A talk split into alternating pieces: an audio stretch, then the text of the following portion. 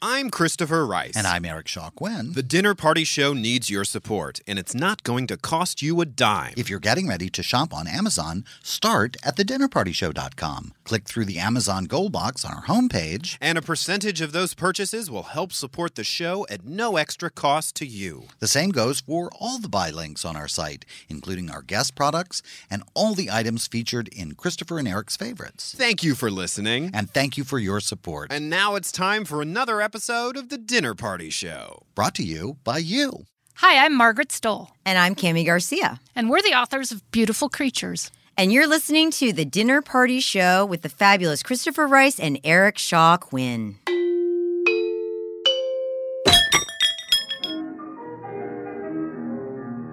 I went to a marvelous party. People don't even know the facts. The they go with their gut, don't have the only enough thing depth their to gut last for cares an about entire is season. money. Christopher, this is only going to work if we speak one at a time. Fine, you first, Eric.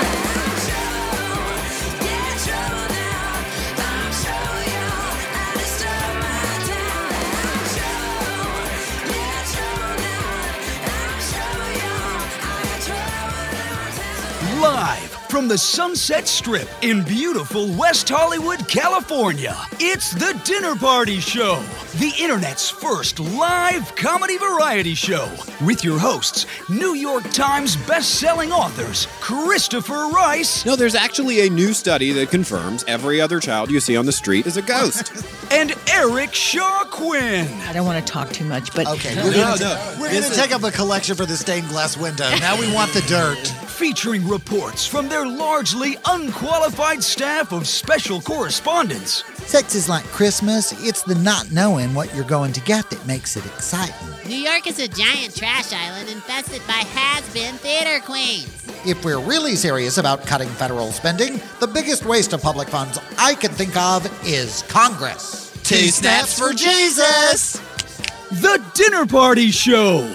Everyone gets served. Tonight's live cast is streaming to you live and for free through the dinnerpartyshow.com and our free mobile app. And now, direct from the kitchen by way of the Get out of my office! It's your hosts, Christopher and Eric.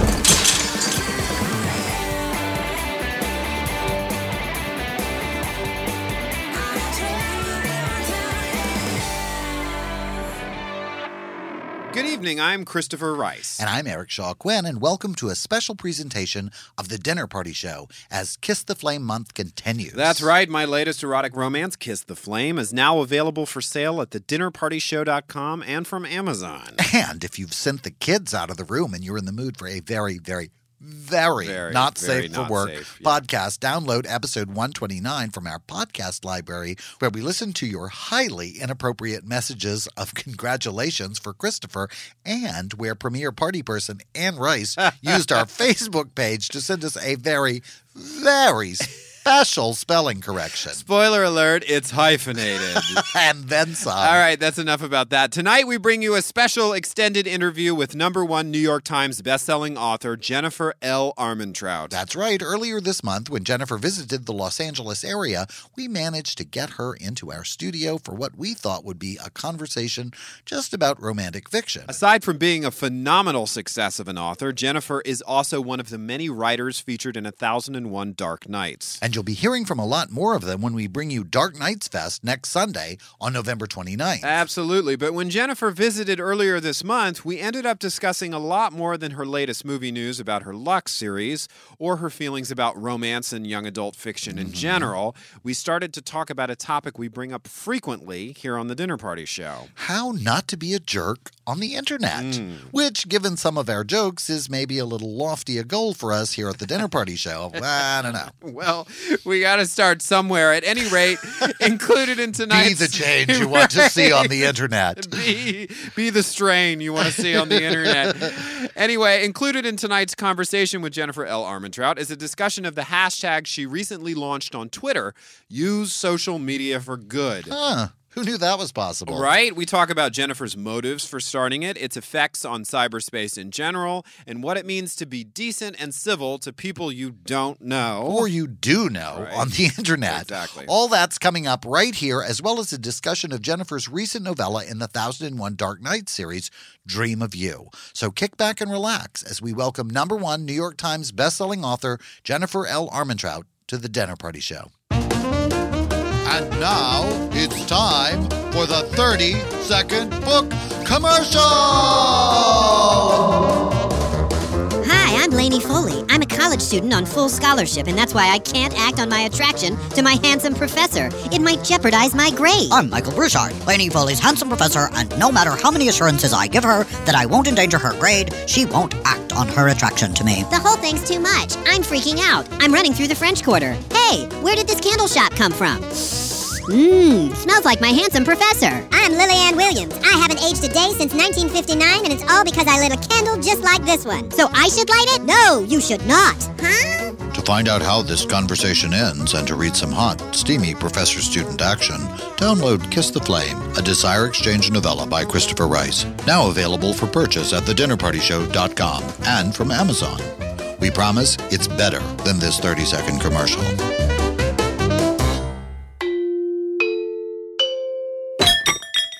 You're listening to The Dinner Party Show with Christopher Rice and Eric Shaw Quinn. Enjoy the hors d'oeuvres, but don't fill up. There's plenty more to come. Welcome back to the Dinner Party Show. I'm Christopher Rice. And I'm Eric Shaw Quinn. And joining us now in studio is Jennifer L. Armentrout. or L'Amentrout, as we've been toying with this morning. New name. Jennifer For Larmentrout. Frenchified, we're going to do the whole show very Frenchified today. Jennifer, welcome. Welcome. Thank you, and thank you. were just telling us somebody told you the actual ethnicity of your last name. Yes, I've always thought that the last name was German, and apparently it's Armenian. And it actually makes sense now that I think about it. That it actually Because all your relatives are Armenian. right? You'd be like, "Why? Who are you people that keep coming to my house?" No, um, I just assumed um, it was German because it sounds very German-ish. And apparently, we got an education really on um, Armenians. They migrated into originally they started out as blonde, blue-eyed. Huh. Then they kind of mixed, um, and so they got darker skin and darker features, and then they migrated into Germany. So that's why it, Armentrout's my husband's last name, and he always said German. But my husband. Um, we live in an area that's not very doesn't have very diverse people so Mm-hmm. if you're like any type of dark skin they automatically assume you're hispanic so he's people are always speaking spanish to him because they assume he's hispanic and now that and i was looking at the driver and i was like oh my gosh he has the same skin tone and features as my husband and i was like he, I was like, it is Armenian. So That's I can't wait to tell him, be like, guess what? You're Armenian, not German. Sorry. Right? Which explains all of your Armenian Yes, relatives. it's- all these Explains why the random people. Right, why these coming by. Armenians Yeah, keep see, coming right? over. That I was like, wait a minute. I was like, I almost said that in the car. I almost was like, isn't the Kardashians Armenian Yes, or something? I was like. I'll, I'll take it. they are, right? You maybe totally are. some residuals from Yeah. that uh, family. They totally are. Keeping up related. with Jennifer. yeah. When we first met at Romantic Times in Dallas Mm-hmm. this past year, I thought you were from New Orleans because your accent is very New Orleans to me. That's awesome. Well, and you know, as long as we're we're bringing up the whole romantic times things, maybe you should tell Oh. our listeners who the hell Jennifer is. I think they know. Aside from being, yeah, I mean, she's pretty famous, so I Besides think from probably being most of maybe you know. Armenian. But for the one or two of you out there who still don't let know, let me read from the show notes. Number has- one New York Times and international best-selling author Jennifer lives in Martinsburg, West Virginia, which we sort of already covered. Mm-hmm. where everybody that has dark skin is Hispanic. yes. You have The exotic Martinsburg, West Virginia. different publishers: Spencer Hill Press, HarperCollins, Entangled Teen and Brazen, Disney Hyperion, and Harlequin Teen. Disney Hyperion, of course, are one publisher. And your book Obsidian has been optioned for a major motion picture, and there is some news on the Obsidian front, as I understand Mm-hmm. yes, it. Yes. Um, you know, the one thing I've learned with the anything when you go to Hollywood with uh, books to movie translations and adaptations is if you think publishing is slow. Oh my god! Nothing is it amazes me that anything Yeah. ever gets made then- at all. Yeah, and then when it picks up when it's when something's happening, it moves extremely Un- fast. Yeah, and because it's like the overnight. star signs on Yeah. board, and then they can't make it fast Yeah, enough. but Uh-huh. then but it's it's like you know about things for months and it's very cloak and dagger. You're not allowed to say anything. So I've Right. known for almost the amount of time it would take to make a baby about the um that we had a production company and a screenwriter. And um, we we Mr. Mudd, which is um, John Malkovich's production company, and uh, Lyette and Russ Smith. Um, they those two are the producers. They've come on board, and Sierra fin- Sierra Affinity is the finance company behind it. And we also now have a screenwriter, Ava Deliri. I know. I was like, your guess is as good as mine. I was looking at her name here. I'm so Ava sorry. Delaria. I'm sorry, De Ava. blah, blah, blah.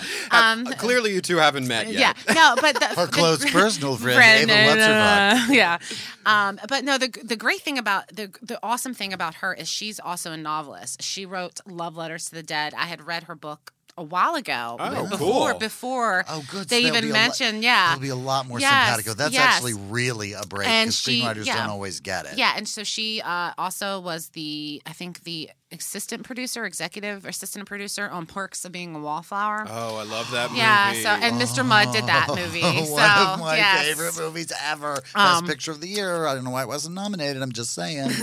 So it's I was super excited that she she comes from a film background. She's also doing her own screenplay for 20th Century Fox for the Perks um not Perks uh, Love Letters to the Dead.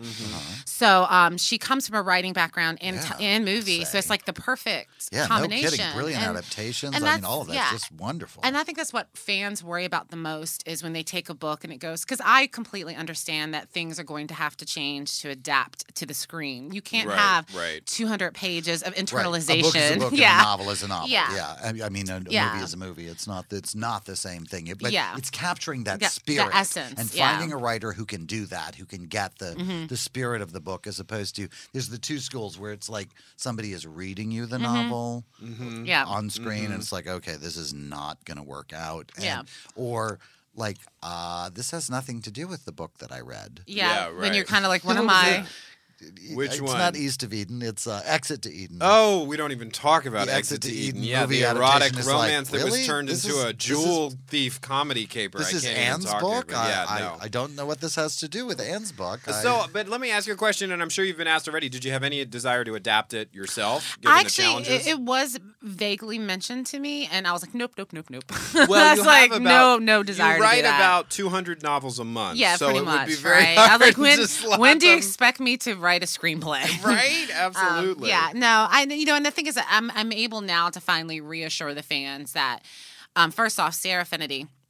They are huge fans of the series, and how they actually found it is a great story. One of the um the the, the executives in their foreign sales department was on an, in I think in Canada at an airport. They saw Obsidian at the Hudson um, bookstore. Uh-huh. They picked it up, read it on their flight to LA, and immediately when they got off the flight, they went to my website to see if the movie rights were sold.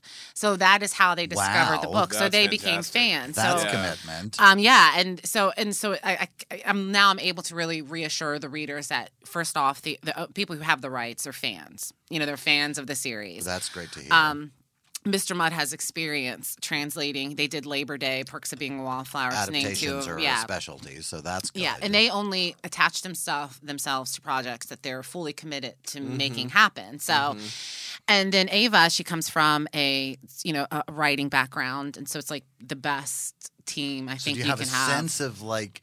Is there any casting news or when No. production news, or do they have a sense of time? No, so they've got to cast pro- it before they got a time. Yeah, and I think I think they're hoping to have everything ready to for like directors and things by the end of the year. Oh, that's great. um, That's actually yes. really fast. Yeah. Well, I mean, as you know.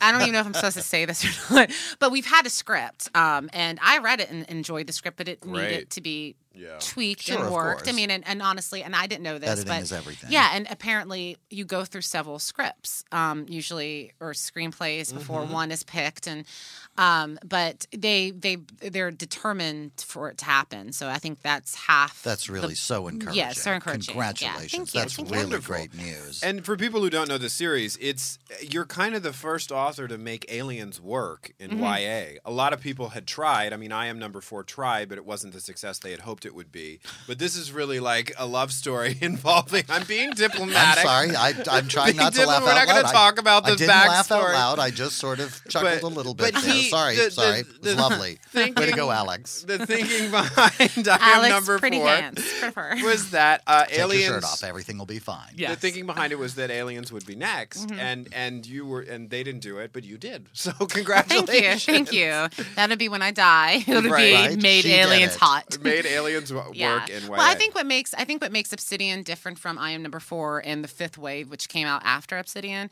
is that it's a romance. Obsidian is that series is a romance. I don't think I Am Number Four is, and I don't think the Fifth Wave really is. Like I don't think that's the, the It li- core yeah. of it.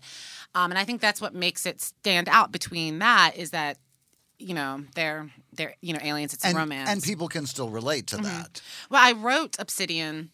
I wrote about 50 to 60% Obsidian, not knowing what the aliens look like in my head, like what they look like in their true form. And I kept picturing um, the aliens from Independence Day, like the giant spiders Right? looking thing. Yeah. And I was like, this is not hot. So I need to figure something out. It's hot in a certain kind of fringe yeah, erotica fringe, on like the this, internet. this is on Amazon. This is tentacles Yeah, stuff. this is head. Amazon's that's like taken by the toaster section of Amazon. So I had to come up with something, and that is Love that taken by the It's- toaster. That's the thing. It That's a real exists. book. It I'll bring it exists. to you, yes, Eric Shaw It Quinn. exists. You know, I'm just going to take your word for Yeah, it. You don't you need, need to to actually read bring it. me that book, although unless there's a cover. No, There there's is. cover. I'll yeah. get you the cover I need this to see the afternoon. Yeah, cover. and Yeah, you I need also to see have to that. look at all the Dino erotica Oh, covers. yeah, They're totally, great to look totally. at. Um, but That's hot. I I was trying to think of what I could make the aliens look like, and I thought of when I was younger and I saw the movie Cocoon. And you know, I don't know if you guys saw that or remember that, but when they were in the pool, the Uh-huh. pods, the pods glowed. Right. And that's where I got the idea that maybe the aliens are actually made of light and Yeah. their substance are almost kind of jellyfish like, where it's they look in their normal form to be- be almost humanoid, Right. but their Ah. skin is very translucent and you know, yeah, so better than great. insects. Better Yeah, than I love I- that. insects. I yeah. love that idea. We have this conversation with my mother a lot that, that the imagination around aliens seems very limited. Yeah. Like people aren't really willing to go the lengths that you went to. Like we always get back to her complaint is most alien stories boil down to they look like fish and they came here because they're hungry and they want to eat us. And there's have- a or like mate with us. Or perhaps, Yeah, yeah, that's who your thing, Eric. With the they always want to have like, sex with us, which is like really they. That's across like, the that's like interspeciation. I'm not sure how that would work, Yeah. but yeah, like hmm. I don't think this biologically can happen. I know, or I don't want to think about it happening I'm not sure biologically. We're that hot, you know. Like we all think we're beautiful, but we might be hideous on another There could- planet. I know, if we have to- eyes, gross. Intergalactic competition is fierce when it comes to dating. So, um, telling you. Uh, we want to talk about one of your other projects. We met in part because you are one of the authors in A 1001 Dark Nights. Dream of You, uh, a Wait for You novella, came out while we were on our summer hiatus. So we're going to talk about it with you now. I love the setup of this so much. Okay, I'm just going to read it. Abby Erickson walks out on a terrible date, witnesses a murder, and ends up under the protection of a cop who used to be the popular jock she lusted after in high school. Oh, that is maybe the best Yeah, meet right. cute I've ever ever heard. That's amazing. You know, you just I hate like when you leave a bar and you see someone get killed. You know, it's just, I know it's so hot. So no, it's wait, really that's cool not the hot when the, part. the guy you were crushing on in Yeah. high school is And the one who comes to your to rescue. up. Yeah, Um, that's really great, particularly after a shitty date. Like you kind of Yeah. deserve that. Yeah, the Yeah. guy says you'd be hot if you lost a few pounds. Yes. Isn't that a turn on? Yeah. Don't you love hearing that on a date? Wow, Yeah. that's really. Well, Does you she- know, is that the murder? No, right? be like, I, I would just keep walking. I'd be like, Yeah. oh, too That bad would- for you. That would too be bad, the perfect date if she went out and discovered he'd been You'd be murdered. like, that would be like, oh, well, that's too bad. That's too bad. You didn't deserve it. Yeah, No. I mean it. No, but Abby's character, I had a lot of fun with her because um, I she to me was like the everyday, you know, average woman who doesn't look like they're on a TV screen or on a book cover. Um, and also, she is a book editor. Hmm. So I was able to reach out to several of my friends in the book world, and Right. they allowed me to use a Abby as their editor. Oh, so, and then- cool. so I was able to talk about their Oh, books. That's really Yeah, great. so- what a great Yeah. idea. I love those kind of real world references. Well, um, see, uh, one of them was Jamie McGuire. She had a book coming out. I think it was Among Monsters, and Abby was editing that book in um, the Dream of You, and it was real author, real book That's that was coming out, and so, and then they talked about going to signings with um like Tiffany King, Jay Crownover. Mhm. So I was using real authors Brilliant, and stuff like that. So. I always like to do that. I know like some Richard people, Castle's poker yeah, game with all yeah. right? all Only the for mystery writers. romance, Yeah, right? yeah, with the for romance. I think that's a great idea. And when you make the movie, you can actually bring the Bring them in. Yeah. in. Well, I always like doing that. I know I had read once that I saw on Twitter, I saw someone actually say once that they hated it when they saw authors put their friends in books. And I was like, I don't put them in because of my friends it's i like the real it's real like when i have a Yeah. character who's Right. reading a book like i always like i have one character reading a laura Sion book another one reading Lara Adrian and I mean, uh, these are not two people that I talk to on a regular basis, so it's not like I'm pimping them out, kind of Yeah. thing. Right. And but I think that's it's kind of like a little Easter egg. It's like this, Yes. like, this really I got exists. a nice yeah. note today from Philip Cohen, um, who said one of the things he was enjoying about Right Murder was Mhm. the specific Make references yeah. to real things in Hollywood. And I've gotten that several times from people enjoying the book because it has a realness to them. There's Yeah. that was why what I was loving about your idea of bringing in the other authors because it gives it that that Real reality. feeling, yeah. that Is it what we call million dollar word coming verisimilitude? Is I that think that would be verisimilitude? no. I think that would be if you had an author who was really, really ah. similar, really, really like one of her friends, and it seemed like And you had based the Oh, character You on base- details. I think Okay. verisimilitude is creating something that is so well drawn that it seems real but isn't. I think that's right. Okay. I could That's be a wrong. big word. People feel free to I call in and love correct. that word. But because the the it's verisimila. Yeah. Uh, I, got it. That's I remember that from Excellent. from theater history class. Cool. That was how I remembered what that meant. I think that's right. Well, we're going to be back here in just a minute with Jennifer L. Armentrout, number one New York Times bestselling author, and we're going to talk about And a soon to be movie producer. soon to be movie producer, and we're going to talk about a special hashtag that she started recently on social media. Stay with us. I'm Christopher Rice. And I'm Eric Shaw Quinn. The internet is full of people talking about stuff they hate. So on the dinnerpartyshow.com, we've decided to launch a new feature that's all about stuff we love. That's right. It's called Christopher and Eric's Favorites. Each month, we'll recommend a variety of products we just can't live without so that you can enjoy them too. You can visit Christopher and Eric's favorites at thedinnerpartyshow.com, and that's where you can also sign up for our newsletter and be the first to know when new favorites are added to the site. And remember, if you use any of the buy links on thedinnerpartyshow.com, a percentage of your purchase will help support the operation of the show.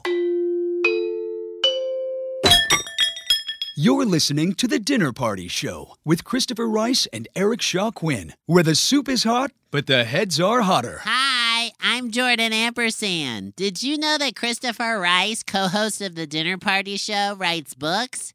Yeah, I didn't know either. And neither does anyone else because nobody reads his stupid books. Jordan, you had one job. One. I'm sorry, I'm just having trouble believing Christopher wrote an erotic romance. I mean, what is it about? A guy who stays home and falls in love with porn? No. Stop talking. A guy who falls in love with texting guys who are too young for him? How old are you again? I don't see how that's relevant. What's relevant is you're fired. And that Kiss the Flame, a Desire Exchange novella by Christopher Rice, is now available for purchase through the thedinnerpartyshow.com and Amazon. It's the latest installment in Christopher's steamy erotic romance series. I hope I'm not in it. That would be so embarrassing. It's a straight romance, not a psychotic, gay, drug addicted chipmunk romance. Do they even write those? Someone will. Soon. Tired of dining alone? Enjoy the Dinner Party Show with friends. Like us on Facebook and become one of our party people. Then, during our live shows on Sundays at 8 p.m. Eastern, 5 p.m. Pacific, you can join the conversation and post questions for Christopher, Eric, and their guests. During the week, drop in for tasty side dishes, show updates, and fun with the other party people. The Dinner Party Show. You are the life of our party.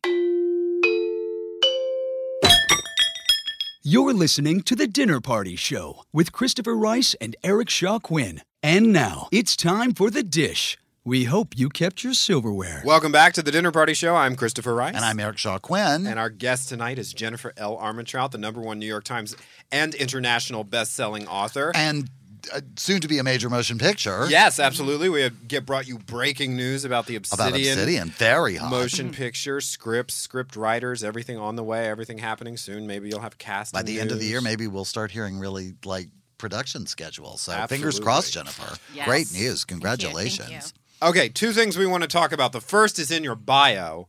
You live in Martinsburg, West Virginia, and you are here to say that all the rumors you've heard about that state are not true. It's so not what are the lovers? rumors that aren't true? Well, well, mostly not true. It's not for lovers? Isn't Virginia Well, still for lovers? No, well, see, here's the big thing. Um, Oh, no. West Virginia and Virginia are two different states. Oh, I thought you said Virginia, West Virginia. No, they really No, are. They have been for a really no, long time. long too. I had Yeah. verisimilitude. You have geography I have geography no, issues. everybody. Sorry. No, everybody does that. That's totally okay. It's just like they think of Virginia, and they when you, they hear West Virginia, they think Western I just, Virginia. I just faded out Yeah, West yeah. Virginia. Sorry West about Virginia that. is actually, I think it's called um, "Almost Heaven" is our state motto. West Virginia, Um, right? Yeah, it used Blue to Ridge be. And Shenandoah River. Yeah, That's um, the song. What's the other one? Um, oh shoot, there's another uh, weird saying. No, I mean I think people have this this opinion of West Virginia that when they come to it, they're like. Oh, this is wasn't what I was expecting. Like when I have like publicists or whatever come from New York, they're like, I, I wasn't because it looks like any other place. I'm like, what were you expecting? Like we we don't we don't have outhouses. We don't walk around barefoot and pregnant with no teeth. Right. Um, and But now, it's really it's mountainous. everywhere. It's beautiful, well, right? Like that's my impression. Once is all you the, the cross hills and the Appalachian, like Yeah. once you Okay. get now, I will say once you get to like southern part of West Virginia, get down to Canal County, um, it does get a little bit more. Um, sparsely Rural. populated rural but still very beautiful and Yeah. you know and honestly Yeah, that's very always been my yeah, impression. It's very lovely state. small towns i think what people like for example the movie the wrong turn took place in west virginia Lord. Oh, cabin yeah. fever and everybody always says deliverance deliverance never took place was in in west Georgia, virginia wasn't it? no ha ha ha no it was um, my friends from georgia i would like that to be true um, no but i think it was tennessee or Was it? Oh, our sound guy Brandon Yeah, is from Tennessee. Tennessee so we'll- Kentucky. Ah. everyone in the South does not want to wants to shift the Yeah. blame and for he has a pretty Yeah. mouth. So I think yeah, that, you got, that's, boy, you that's got a pretty mouth. Yeah. So yeah, that must be. That was originally what we called this show, Pretty Mouths. Pretty with mouth. Pretty Mouths. No, They but didn't um, test well. but the Hatfields and McCoys are real, and you know, and so I think they they see that and they think that's all of West Virginia. But I live probably 65 minutes from Washington D.C., so I'm in um, Yeah, that's the pretty- eastern part of West Virginia. Yeah, Pretty metropolitan. yeah. So, but it's um, but we do have areas where it's like time has forgot that Right. land. It don't, well, every state has it. I mean, Yeah. if you go to the Central Valley of California, there's some scary places with some people Or who northern believe some Cal- very way scary northern, things. Way northern. northern California. Yeah, Yeah. every state has its like. Ah. And Death Valley. Oh yeah, Turn off your air conditioner, or you might not make it all the way across. Absolutely. Like, All right. I've always well, wanted to see Death Valley. I've never seen it. it's it's uh it's interesting. it's you know, It's it's, the great part about it is that it. Why is it if so you've scary? if you've seen it, you don't have to see the whole thing because you can just multiply that times like a Right, million yeah, because it's just that over and over and over again. Is it scary because it's like endless Well, it's nothing? yeah, exactly. And you could die there because of the heat. Like if your Oh. car breaks down in Death Valley, it could be 120 degrees. It is real, Oh. and there is nothing. and there's nothing. Wow. There is Yeah. nothing. Like there literally, I, I, when I drove, t- came first moved here. There was, I don't know if they're still there. There were signs that said, "You might want to turn off your air conditioner now because you might not make it all the way across if you're Yeah. running the car and the air conditioner at the same time." Yeah. And I was like, "Wow!" Oh my gosh! I'd It's be like, the scale. abort, abort, abort. It's the scale of it. And, and it's the it's the thing. If you've never done it, being from the East Coast, you may not have. Like, there is a sense in the West of like it's like you're on another planet. I had never before I drove out here had any concept of that much nothing Yeah. at any one time. You can literally see two or three hundred miles in any direction around you. And there's just And there's See, nothing, and you don't. version- That's not even something I can really conceive of. Yeah, and my, our version of that is hundreds and hundreds of miles of what we consider nothing is trees, hills, and mountains. Like you know what I Mhm, mean? Like mhm. that's But this us, is yeah. really Like nothing. The yeah. thing that really first blew my blew my mind was the absence of any radio station at all. Wow.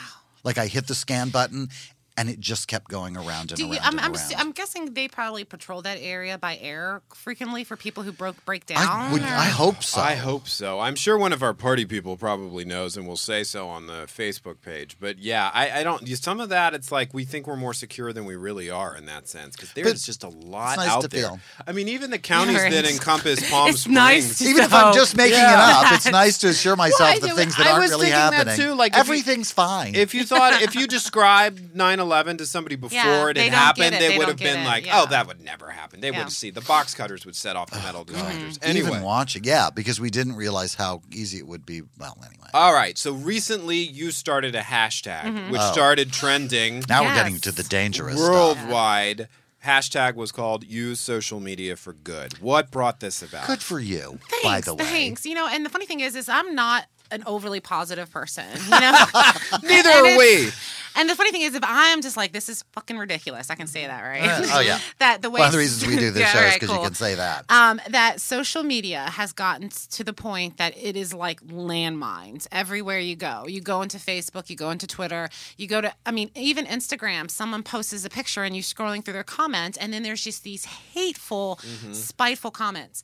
And it has, and it doesn't even necessarily have to be anything directed at you or directed at me. It's just that if you ever fall down the comment section of an article about like puppies and kittens, mm-hmm. Right. and then you start reading the comments on an article about puppies and kittens and you know there's a difference between trolls online because trolls you can just ignore them i mean they're, they're Mm-hmm. nothing i mean let's just be real i mean these people they got nothing else better to do They Right, got they're just- cartoon they're looking profiles, for yeah, attention. fake yeah, yeah, I'm supposed to take your little anonymous profile seriously, Yeah, like right, whatever. right, right. Um, but it's the, it's it's not them. It's these people who have no shame that their their profile, their source of employment, their school is all linked on their profile, and they're going and saying the most hateful things to people.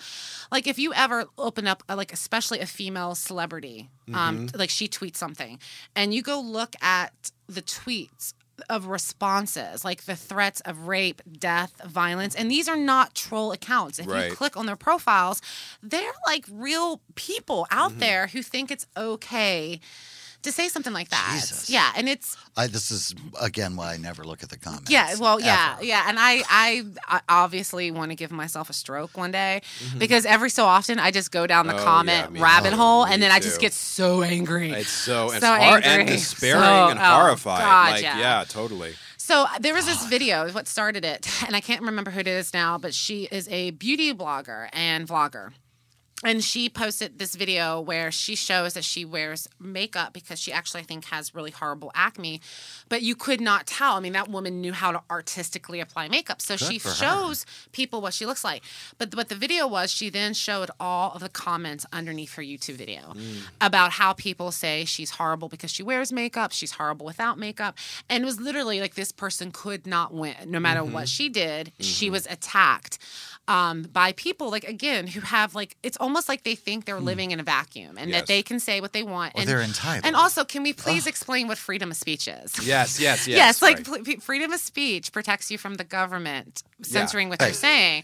Um, if But- you go online and threaten somebody, guess what? Freedom of speech does not protect you. If Right. you have ha- uh, speech of hate, speech of violence, Right, you right. are not protected. Also, you can say.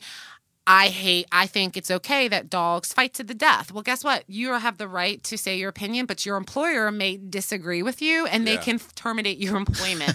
like, people and don't I understand think, that. And I think, and this is part of the problem. Yeah, not too. freedom from consequences. Yes, We- yeah, That's not in the exactly. You don't- Constitution. Freedom The- of speech. the- Yeah. and this gets, I think, to the crux of the issue. The platform is not obligated to host your speech. Exactly. And I think some of this is about these platforms will not moderate what's happening. Well, they don't wanna- No, they that's can't.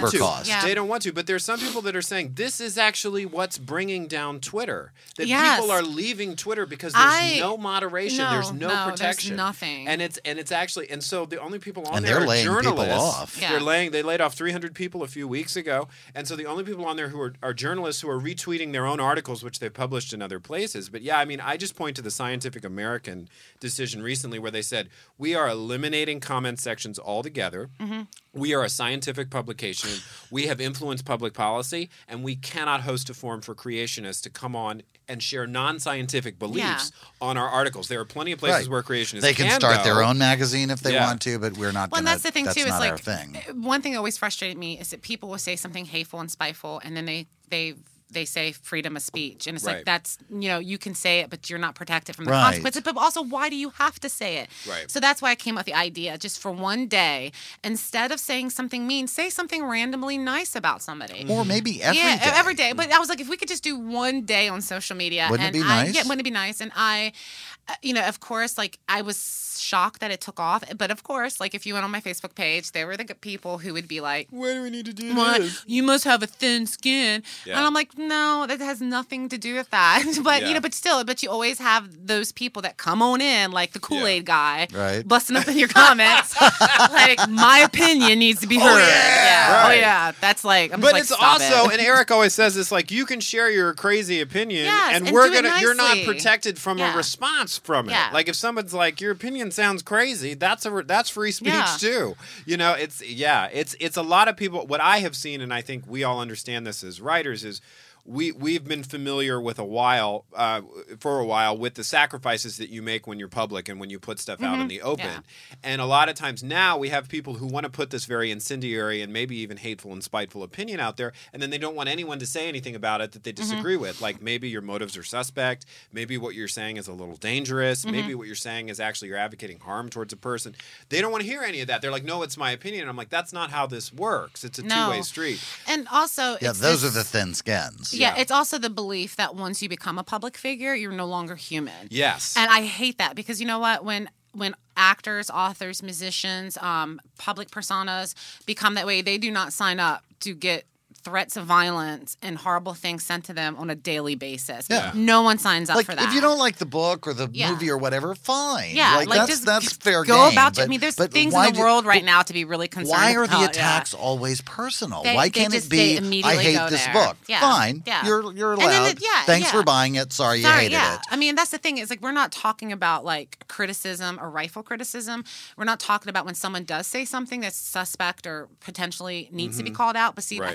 Think also there's a problem with the call out culture that exists Yeah. on social media because what happens is that their outrage ends up overshadowing the offense. Yes. Like you don't even know why everybody's mad anymore. You Mhm. just everybody's just yelling at one another and when you come into Twitter you're like, "Oh, something happened here today." Yeah. Like and you're trying to like search through these threads of tweets and it's always it's just like It's guys, like it's always gonna go downhill. That's what, yeah. that's what we've compared it to riding on water, where you can't go back and find because it's been on There's water. no and it's- record. It's, There's no evaporated. record. I even look at my own comments. If I wait too long before I look at the notifications and Mm-hmm. stuff, it's like, I don't know what we're talking about here, but thanks or wow or whatever. But but, I'm not. But I'm not always sure because tracing it back is Tracing it not back, a, you can't like on do it. Facebook. You can see where it started, but on Twitter, it's and then just there's sort of always out it's like also is you got to realize too is things can be taken out of context especially on things on twitter when you have 140 characters and- Yes. but when people tweet things and you know i mean i will admit that i have gotten to the point where i like i once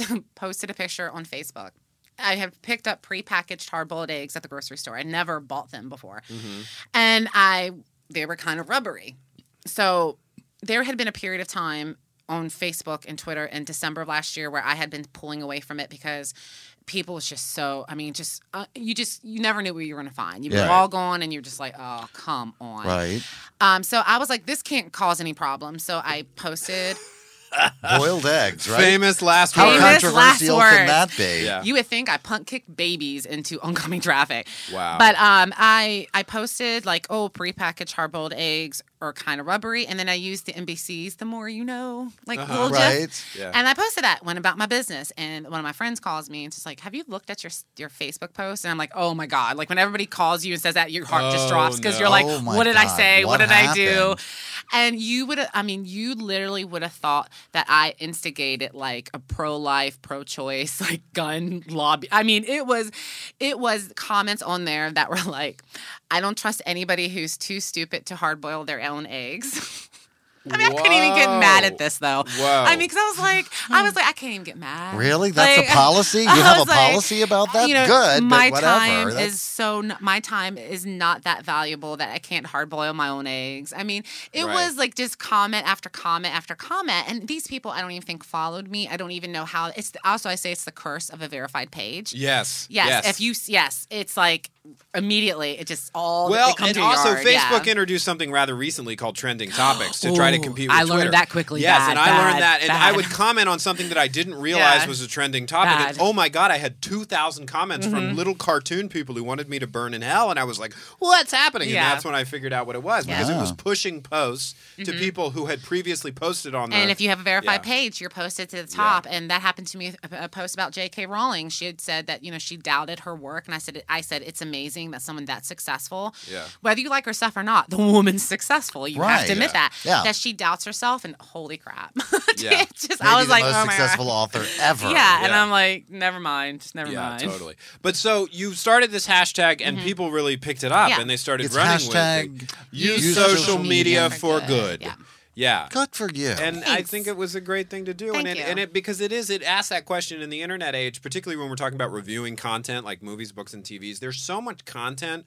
When someone gets really bent out of shape about a book or a movie or a TV show that they don't like, the best revenge is really to ignore it and Yeah. to start posting about something they do like. Yeah. You know, like I think I think if they really want to like because that's the worst thing that can happen to a book, movie, or TV show right now is that it gets ignored. Yeah. So if you're really not a fan, you should vote with that. But if you start talking about it, that's more traffic for the thing. Exactly, question. and that's what Yeah. they don't Yeah, understand. voting is- with your feet. Yeah. we Yeah, used to call it. I wonder if this is a technological. I wonder if at the beginning of movable type, if this was a thing.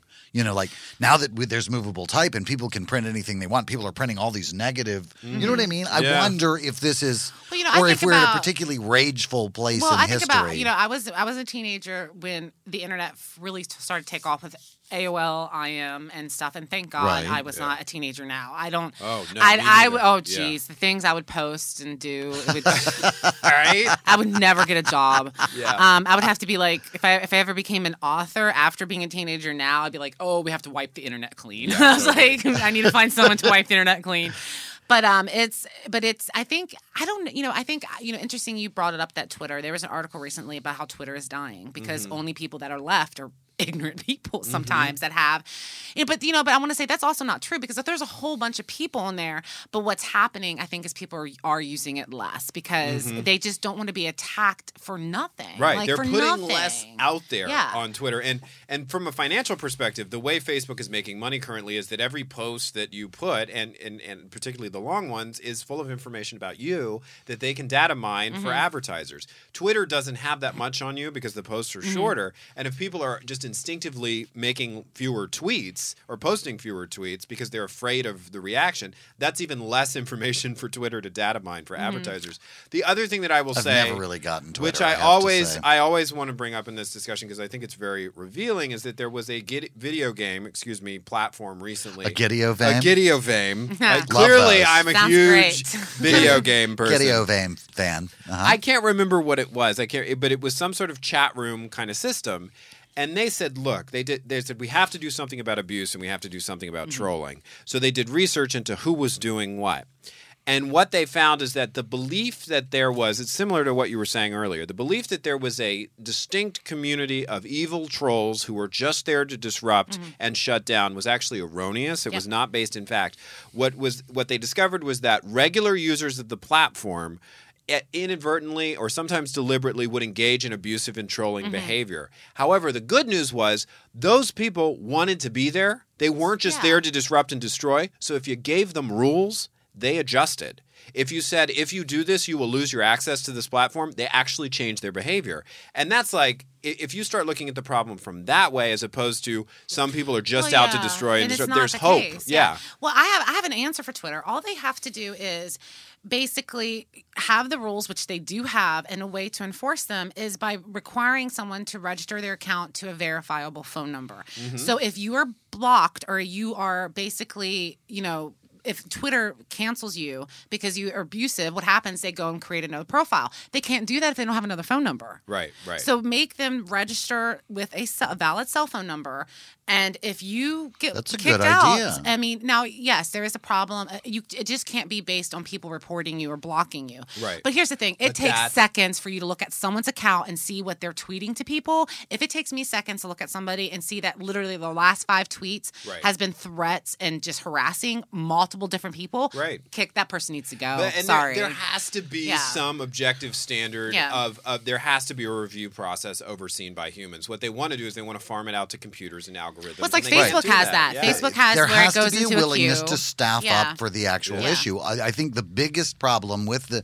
all of this internet, all of these internet issues, is that those companies model their business model is built on there not being much in the way of staff Yeah. everything is handled as you say Mhm. by computers and algorithms and until they're willing to make the commitment for somebody to have Yeah. that two seconds that you know to to check and see that it's all Yeah, I Yeah. think that, it, that they're just doing abusive posts then right then they're not going to be able to do the We could clearly do a week of shows Yes, with Jennifer yes. Armentrout on this topic, and we'd love to have you come back and do another show. But we got to. but we you will go. definitely do Yeah. hashtag use social media for good, and we'll remind everybody Good for you. Thank you. the And- Dream of You, a Wait for You novella is for sale at thedinnerpartyshow.com. That's your installment in 1001 Dark Nights, and, And- you're you will have 200 books out next month that you're writing right and now. the Obsidian series is going to be well is, All is, it the, five is the of- series called Obsidian Um, or the just the series particular is, Lux series. It's called the Lux series, but there is a new book coming out December 1st called Oblivion, and it's the first three books in the main male character's POV. It's in Daemon Black's um,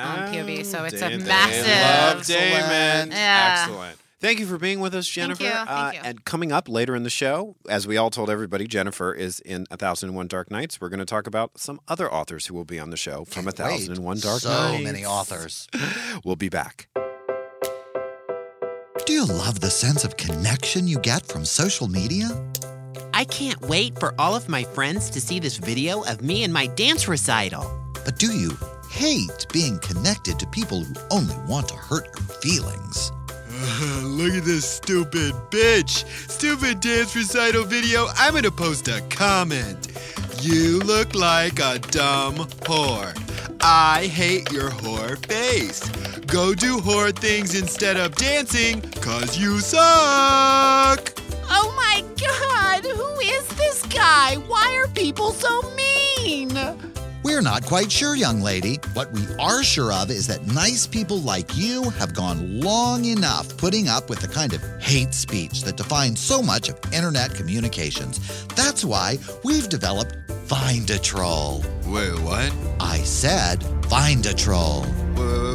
Find? What do you mean, fu- Utilizing the latest global positioning software made popular by mobile dating apps, Find a Troll uses firewall busting technology to pinpoint the exact location of the jerk who just verbally abused you by way of an anonymous blog post or a fake profile. Wait, shit, shit. Wait, no, no, no. Wait, wait, wait, wait, wait, wait, wait. Then, Find a Troll unleashes a mole that takes control of all the electrical systems and local data networks at the target's exact location. Why is it dark? Ow, my computer's on fire! Help! Everywhere I look, there are blue sparks! Featuring the creative brain power of the Hollywood writers who devised the death scenes in the most recent Final Destination film, Find a Troll creates a literal living nightmare in the immediate vicinity of the internet troll in question, rendering them as powerless and humiliated as you felt when you read their hateful comments. Why is my dishwasher coming towards me? I don't know. isn't this kind of mean? Don't worry. Find a Troll simultaneously uses an international routing system to place untraceable phone calls to all the local emergency services near the target's location.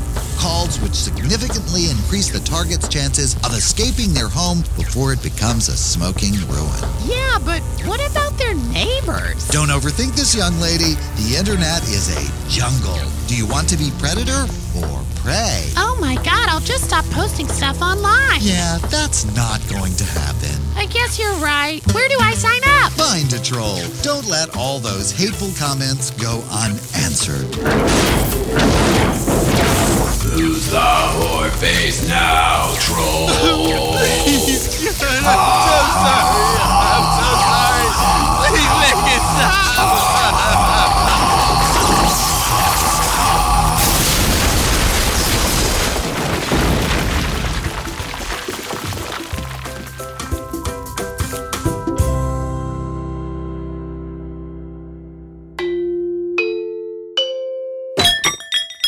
The Dinner Party Show with Christopher Rice and Eric Shaw Quinn, bringing you interviews with some of the hottest celebrities who made the mistake of taking Christopher and Eric's call. I'm Christopher Rice. And I'm Eric Shaw Quinn. Are you ready? Ready for what? Dark Nights Fest.